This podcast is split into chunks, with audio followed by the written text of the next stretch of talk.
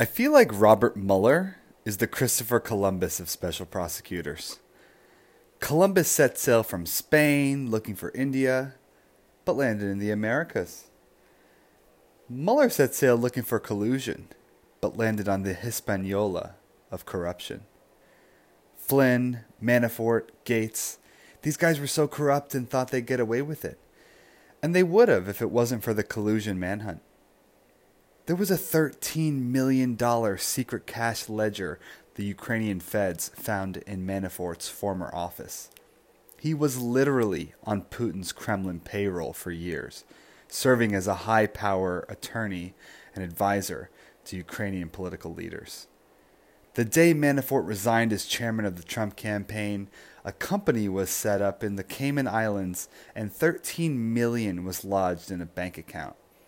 This shit is out of the movies. It's like the Bourne identity of international money laundering and political racketeering. And Trump's out there saying, no collusion. There was no collusion. And you know what? I think he's right. It was never about collusion, it was about corruption from day one.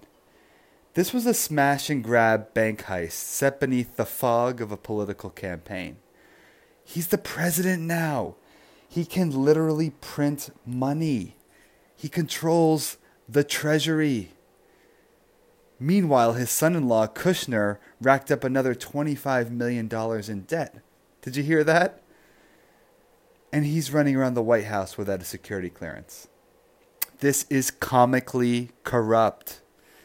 Trump is sitting there on a golden throne like Montezuma, and Mueller is rolling in there like Hernan Cortez.